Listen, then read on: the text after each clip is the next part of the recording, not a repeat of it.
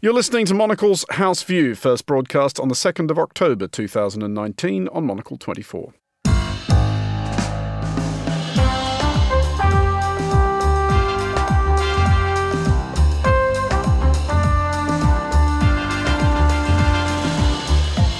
This is Monocle's House View coming up today. It actually suggests it's escalating. It's actually not dying down. And they're perhaps choosing uh, momentous days when the eyes of the world will be on China to show another side. Today's news panel, Linda Yueh and Mary Dejevsky, will discuss the latest violence in Hong Kong and evaluate the reaction from Beijing.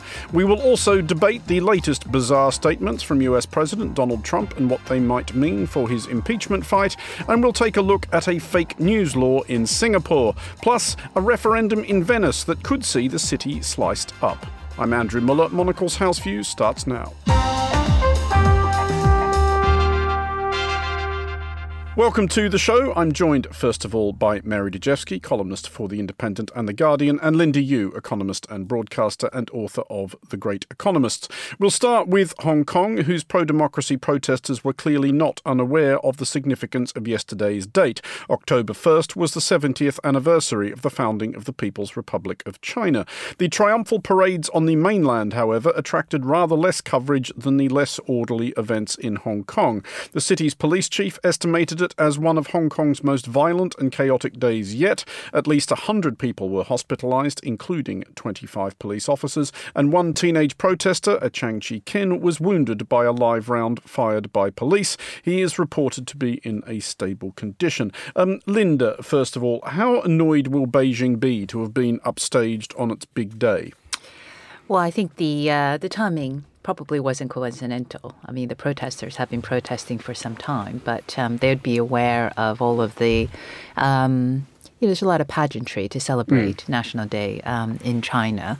Um, so I think what this is probably showing is that this this these protests, which have now gone on for weeks and months, is Weeks, nowhere. Weekend seventeen, I yeah. think we're coming up to, if I'm counting that right. Yeah. So it just it actually suggests it's escalating. It's actually not dying down, and they're perhaps choosing uh, momentous days when the eyes of the world will be on China um, to show another side um, that was that is clearly what um, they would they would like the rest of the world's media, the rest of the world's leaders to see, which is a China which is not, um, you know, adhering to, in their view, um, the one country, two systems, the the kinds of um, worries they have um, over the um, extradition law. That was the, if you remember, way back 17 weeks ago. That was actually the cause of this set of protests. But this set of protests comes on on the back of the umbrella protests. So this has been going really for years under the surface.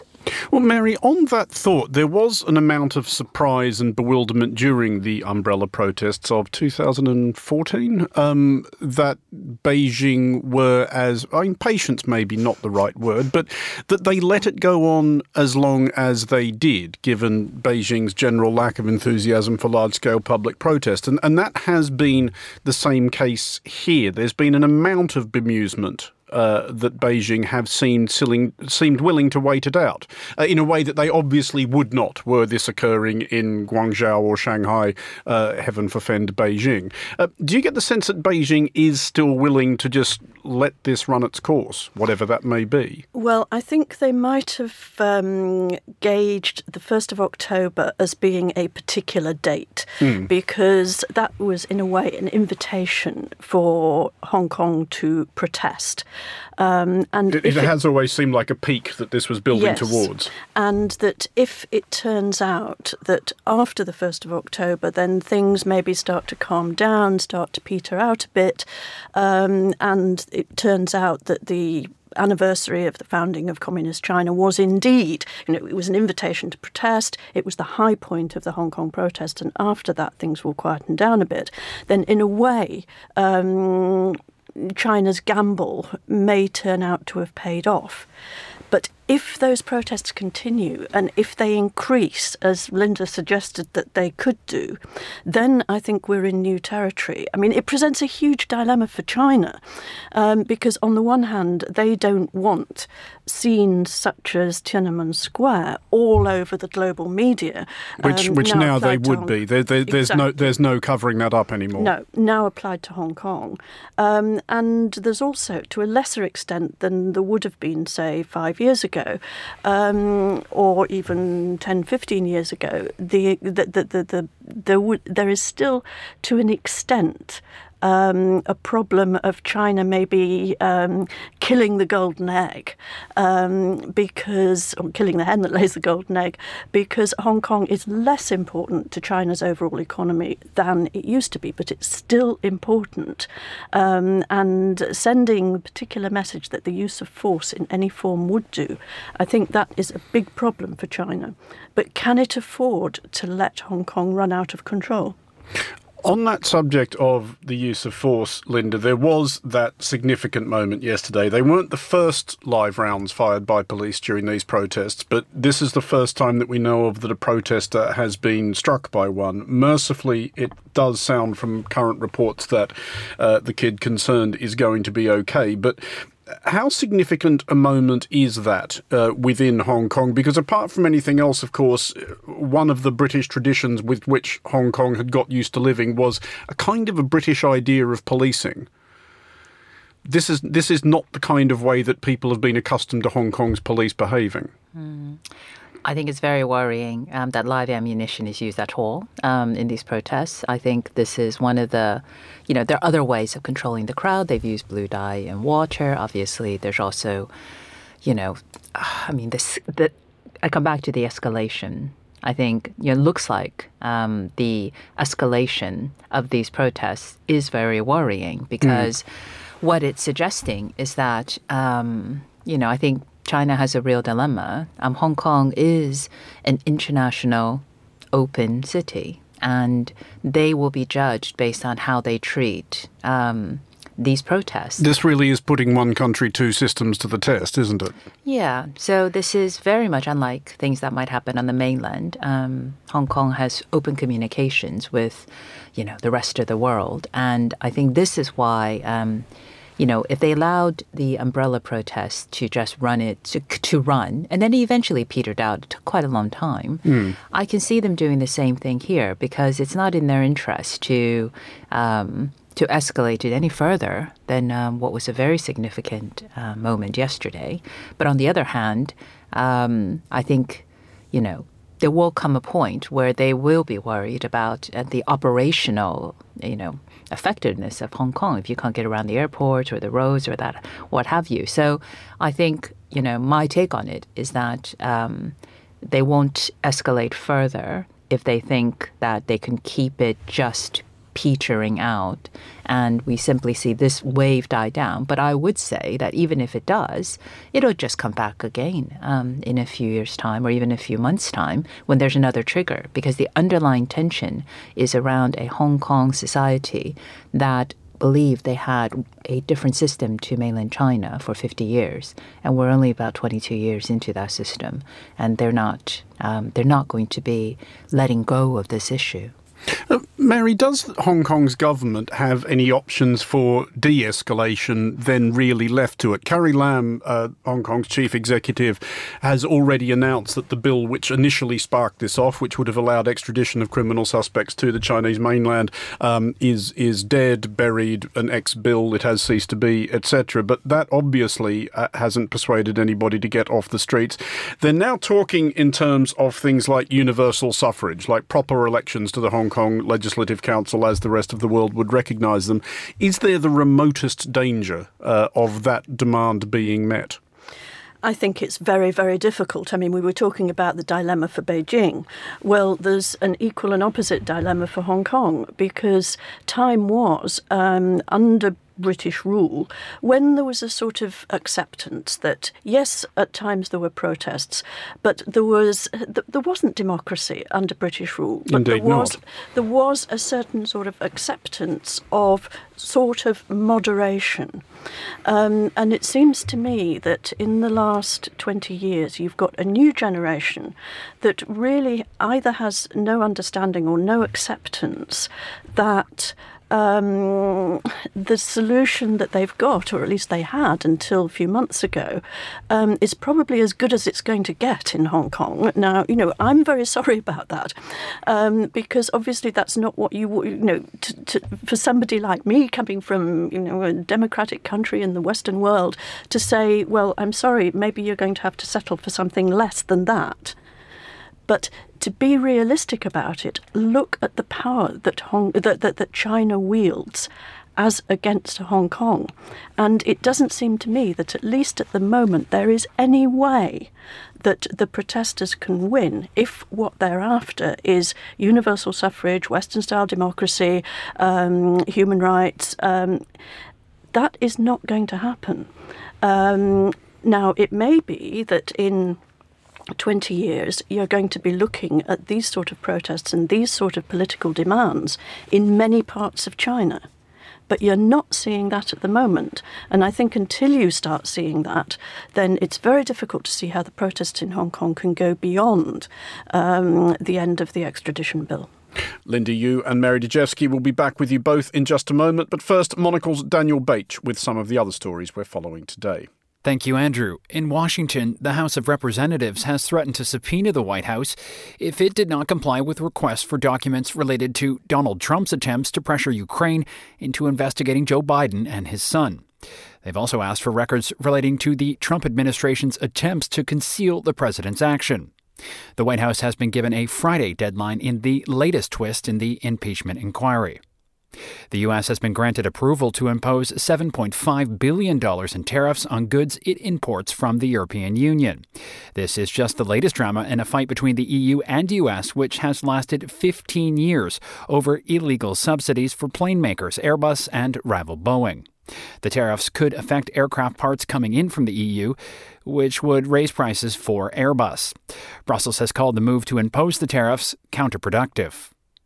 The UK's Prime Minister Boris Johnson says his government's final Brexit proposals will include custom checks on the island of Ireland. Johnson added that the new proposals would now be submitted to the European Union. The European Commission says it will examine the proposals objectively. Reports suggest that North Korea has fired a ballistic missile from a submarine. It comes just hours after Pyongyang said it would resume nuclear talks with Washington. South Korean officials say the missile reached an altitude of almost a thousand kilometers before landing in the Sea of Japan. And finally, the Monocle Minute reports on the annual UBS Global Real Estate Bubble Index, which has rated Munich as the city most vulnerable to a property bubble. It echoes some of the concerns raised in Monocle's Quality of Life survey. For more on this story, head over to monocle.com/minute. Those are some of the day's news headlines. Now back to you, Andrew.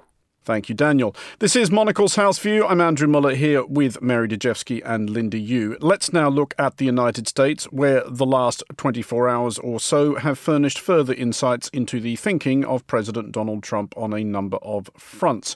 A new book by two New York Times journalists, Julie Davis and Michael Shear, includes recollections from White House officials that President Trump's ambitions for the Mexican border included a moat populated by snakes and or alligators. Trump meanwhile, is continuing to flail about the whistleblower, an unnamed CIA officer who raised the alarm about Trump's deeply weird dealings with the new president of Ukraine.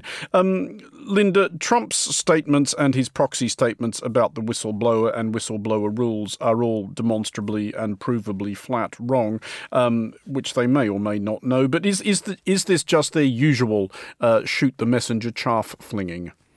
I think it's certainly that. I think um, what we have now is it looks like um, a majority of the House of Representatives who have indicated that they would vote for impeachment. And I think all of the um, pushback is to try and, well, as you say, create diversion, change the issue, discredit um, the whistleblower. But I think the, you know, what President Trump is clearly very worried about is that.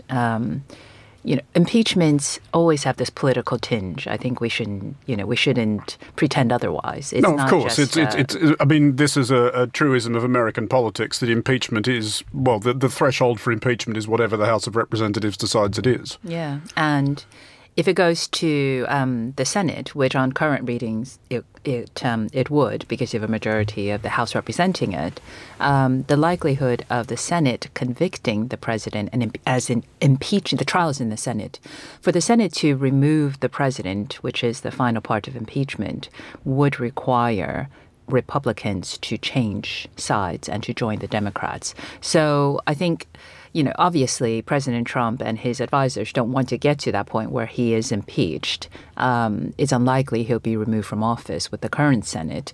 But, you know, all presidents have their eye on history.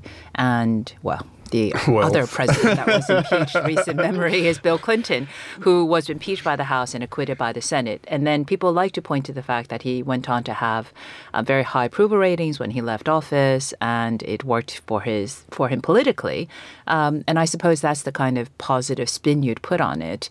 But I can't think of a single occupant of the Oval Office or anyone in the administration who may have been part of the advisory group around all of this um, wanting to be associated with uh, a president who has been um, impeached going down in history like that. So I think that's what all of this is about. One would hope not, certainly. Um, Mary, to return to Trump's um, fury about this whistleblower, which, which has been considerable and picturesque even by his standards, how significant is it that he's had actual pushback in public from the intelligence community inspector general, Michael Atkinson, not usually a public figure, as, as spooks generally prefer not to be, uh, but he issued a statement. Um, the ICIG reviewed the information provided as well as other information gathered and determined that the complaint was both urgent and that it appeared credible. Um, that does sound fairly damning as responses go, doesn't it? Well, it does, but if you were sitting in the White House um, and you were President Trump, you might well regard it as the continuation of basically a war that he's been waging um, with the intelligence service. This is his, deep, his, came, his deep state are out to get me narrative. Yes, ever since he came to office. Um, and he has felt that the CIA and intelligence services generally um, have been against him and tried to stop his election and were, to an extent, implicated in the whole Russiagate thing, which ruined his his first two years in office. Um, I think if we if, if we get on to the, the, the, the question of impeachment, I mean, my um, hesitation about that is that yes, it may very well go through the um, the House of Representatives and come to the same conclusion uh, as Bill Clinton's did in the Senate. Um, but the the thing is that it seems to me they're going to run out, his opponents are going to run out of time. It doesn't seem to me that they've got enough time before the next election to run this through both, both houses of Congress.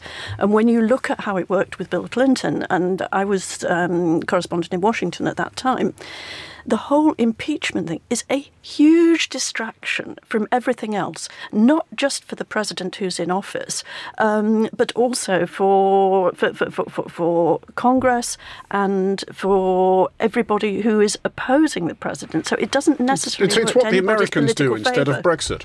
You can say that. and I was reminded that when when you when you were doing the interview about Boris Johnson and uh, uh, uh, and the Conservative Party, that I mean, this whole thing with impeachment in a way, plays into Trump's hands in exactly the same way as what's happening in the UK now potentially could play into Boris Johnson's hands. That it's the president in his case and the people against the establishment. And I don't think um, talk of CIA whistleblower actually um, works necessarily to Donald Trump's detriment on this. That may be the case, but Linda, I do wonder that, and, and Donald Trump, his rhetoric towards intelligence community in recent days has been extraordinary, making very thinly veiled, uh, wistful reference to to days when, when spies were regarded as as you know treasonous parasites and, and executed uh, for that reason. But if you are Donald Trump, um, and I'm asking you to try and inhabit his internal processes at this point, for which apologies in advance, but you have that large cupboard that he has um, amply stocked with skeletons. Would you pick a fight with the CIA of all people? um, so because you're asking me to think like President Trump, I, am gonna I'm gonna say that um, one of the things about President Trump is actually his unpredictability. So you might think, um, you might think, Andrew, that I wouldn't pick a fight with the people who know where all the bodies are buried, which is literally the case sometimes with the history of the Indeed CIA. So. Um, but President Trump has been quite unorthodox. I think he tends to. Is, is, is one way of putting it, certainly. I think he, um, I well, I think for him, it's the issue of the moment. I think he tends to react to the issues, and I think he's actually, in many ways, um, very frank. This is what he thinks of it. He doesn't necessarily maybe game out all the rest of the scenarios. And as I said, you know, before, the legacy, your standing in history, is what every president thinks about. They think yeah, about. I think other presidents might have read some. This, this, this, this one I'm not sure about. That, that's what I wonder. Um, we will move on finally uh, on a semi related note uh, to Singapore, which has ushered the Trumpian coinage of fake news onto the statute books. A new law awards Singapore's government the power to compel social media platforms to flag or remove postings that the authorities deem false. Posts deemed malicious in Singapore's direction could now earn you 10 years in the clink. Um, Mary, we should acknowledge, of course, that it is not altogether unheard of for bogus information to appear on the internet. It, it, it, it does happen. There are wrong things on the internet. Um, is this the way to deal with it, however? Well, I think it's a very, potentially, it's a very dangerous way to deal with it because it basically puts the, um, the political authorities, the government, in a state which it has to be said is not a democratic state, um, not really, above no. all other sources of, um, sources of information. So I think it gives them a huge amount of control. At the same time, I would, I, I would say that from my personal perspective, I think the whole issue of fake news has been blown out of absolutely all proportion. And it's not a question only of whether there is fake news, however you define that, out there. It's what effect it has. And every survey, every piece of research that I have seen so far says that your members of your general public, internet users, and everybody else are actually much more savvy at dealing with this sort of stuff um, than um, the, than everybody else seems to think they are. So I think that that suggests that what is happening in Singapore is actually not necessary. Um, is this, uh, Linda, just another example of Singapore's fairly? I mean, it, it is, as Mary correctly points out, not really a democracy in any meaningful sense. Is is this just the straightforward authoritarianism on which Singapore has been built being applied to social media? Yeah, I think so. I think it's very much a controlling state. You know, you may you may joke about chewing gum, but I wouldn't suggest it in public in Singapore. Um, but I mean, you know, it's Singapore in the economic literature is described as a soft authoritarian state. So doing something like this would be in line with government wanting to exert control. Um, mm. And, you know, and one of the difficulties, I think, is that. Um, there will be, there is, for instance, in the United States, a huge amount of concern over the, uh, you know, fake news, propaganda, use of algorithms, promotion, targeting, all the kinds of things that we have all heard about. The question is, what is the best way to deal with it? And the answer there isn't that apparent. And so I agree with Mary. I think putting in the hands of the political authorities to deem what is fake and what needs to be removed um, is problematic when the country isn't really democratic. Um, but within a system like Singapore, it's hard to see what other bodies would exist to, to do that. Of course, they do have, um, you know, um, media, but is, the, is, there, is there enough of a critical mass of the media um, to do what is being suggested in the United States, which is to have some type of, you know, voluntary body that becomes an adjudicator um, in a sense? Because, sure, I think we can, generally speaking, process, um, you know, we can get to the we can get to the truth of a lot of stories, some of which, you know, clearly isn't, um, you know, aliens in Area 51, although I'm not going to put my finger definitely on that one to say that's not the case. But what I mean is, what, what, extent... what, do you know, Linda, about aliens in Area 51? Just from X Files. Uh, but I think the, you know, but the point is, you know, in in you know, until there's there's almost a way of resolving um, the influence of fake news or propaganda um, a way of dealing with it, which actually protects those in society Um, you know, I think, um, and I don't know what the answer to this is. I can see the need, but I don't know the answer. And I'm not sure, again, allowing Facebook or the social media sites to do it themselves, I'm not sure that is um, necessarily um, the case either. But of course, in this country, um, you do have um, you know, you do have independent authorities you can appeal to in terms of the news. So that may be the way forward, but we're far, far from having that kind of institution for social media, and certainly not in Singapore. Linda Yueh and Mary Dejevsky, thank you both. In a moment, a view from our editorial floor on why it is a mistake to split up Venice despite its myriad woes. You're listening to Monocle's House View. Do stay tuned. This is Monocle's House View. I'm Andrew Mueller. And finally today, Monocle's Josh Fehnert takes a look at how a proposed referendum on Venice could see the city sliced up. Venice has always been divided from the rest of Italy, once by a millennium of independence, but today just by a stretch of salty lagoon. Now, a vote on the 1st of December will decide whether the city's eastern reaches, the hundred or so scattered islands you see on postcards or from cruise ship portholes, should be governed separately from mainland Mestre, a rough and ready post industrial port. The friction isn't new.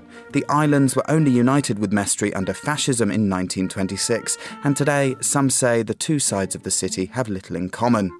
But Venice Mayor Luigi Brugnaro, who's in favour of keeping the city together, is right to condemn this argument.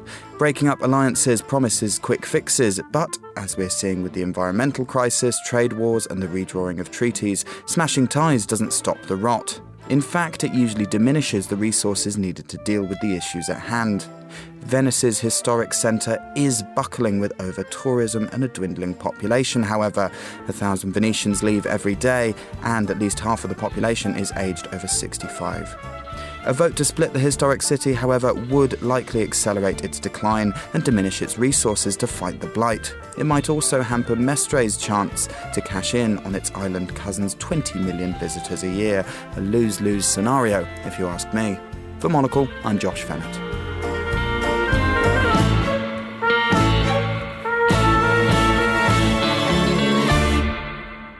Thank you, Josh. That was Josh Fehnert. That is all for today's show. Monocle's House View was produced by Daniel Bache. Our studio managers were Louis Allen and David Stevens. Coming up at 2000, Daniel is back with a brand new edition of The Entrepreneurs. Monocle's House View returns at 1800 London time tomorrow. I'm Andrew Mueller. Thanks for listening.